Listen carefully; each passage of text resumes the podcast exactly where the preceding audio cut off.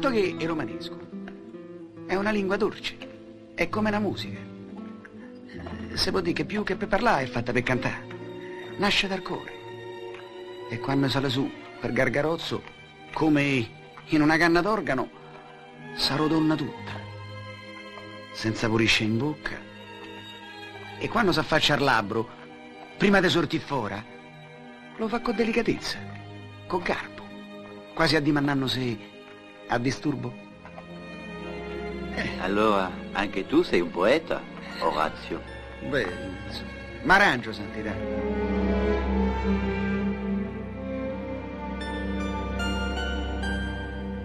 Questa scena che abbiamo appena ascoltato, tratta dal film Qua la mano di Pasquale Festa Campanile, la voce era quella di Enrico Montesano, ci guida e ci porta dritti dritti al saggio di questa settimana, L'arte spiegata ai truzzi, un libro nato dall'omonimo blog in cui si spiega l'arte e la storia dell'arte utilizzando il dialetto romanesco, ma quello proprio colloquiale dei giovani d'oggi. A scrivere il libro è stata la stessa ideatrice del blog, Paola Guagliumi, che dopo una laurea in storia dell'arte, un breve periodo di insegnamento ha intrapreso a modo suo la professione di guida turistica.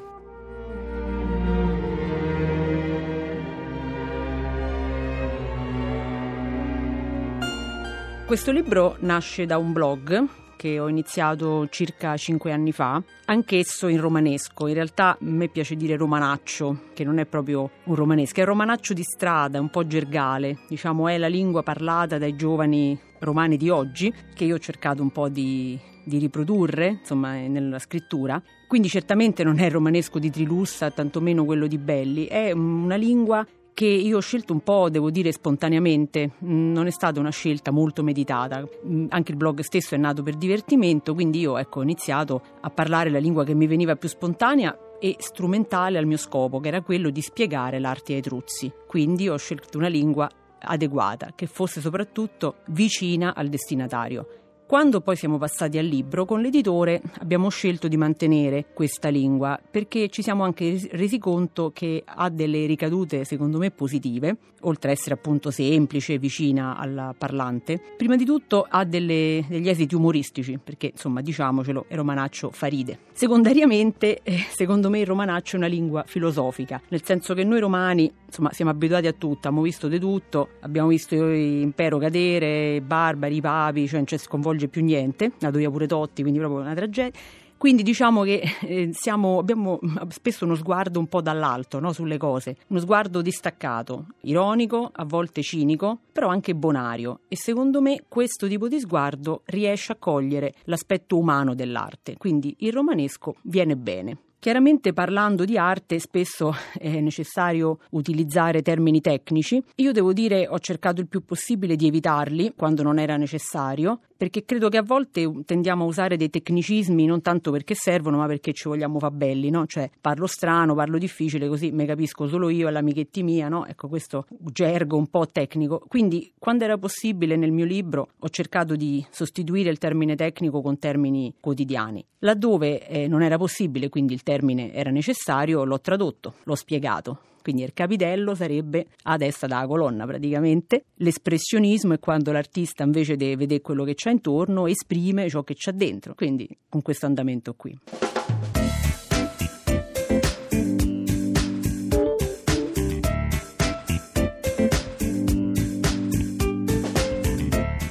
Io parlo romanesco, romanaccio, di artisti che spesso romani non sono, e anzi manco italiani, però è pure vero che noi parliamo magari in italiano normalmente di artisti che ne so, francesi oppure dell'antica Grecia. Anzi, la stessa operazione per cui noi parliamo di arte significa già tradurre un linguaggio, perché noi parliamo, usiamo le parole per descrivere o commentare qualcosa che è stato fatto per gli occhi.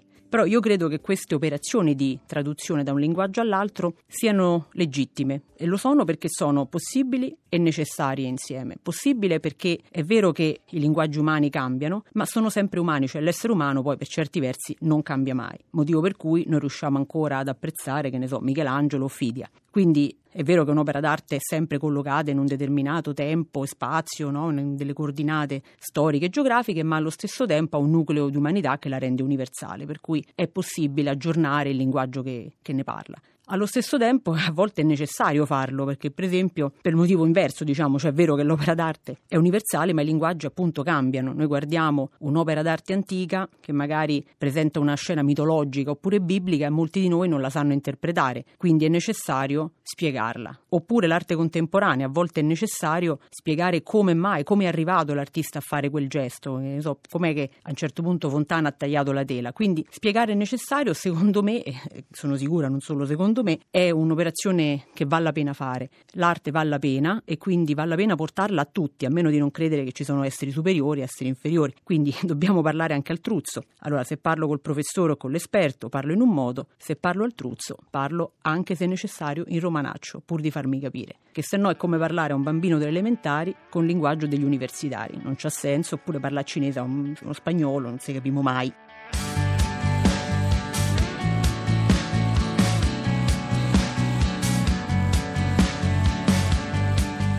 Per sostanziare tutto ciò, parliamo di Jackson Pollock. Pollock, lo sapete, è quello che fa tutti gli schizzi di pittura, no? Capisci? Per me l'artista qua si è divertito una cifra a fare sto quadro, tipo che ha messo la tela per terra e gli ha buttato sopra il colore che ha la pennellessa o proprio dal tubetto, così a spruzzo, un po' come gli veniva, un po', cioè un po' sì, un po' no, però nel senso che non si è messo lì preciso col pennello a fare cose, ma si è lasciato andare. E vuol dire che nella vita te devi dalla sannà, eppure che la vita è un caos, tipo come quando rimani bloccato sulla tangenziale che c'è sta un gran bordello e pensi ma che bordella oh. Eppure che nella vita c'è sta il caso, nel senso tu puoi decidere delle cose, ma mica tutto. C'è sta la casualità che te magari dici oh oggi vado al mare e invece piove, oppure dici vado a piami ragazza e invece fai il botto che la macchina per di. E il caso te può andare male, ma te può pure andare bene. Tipo che qua a festa non ci volevi andare e invece poi ci sei andato e hai incontrato qua là che poi ci sei messo insieme se non ci andavi non la conoscevi. Qua PD Arpollo che un po' era bravo ma un po' gli ha detto culo e il quadro gli è venuto bene.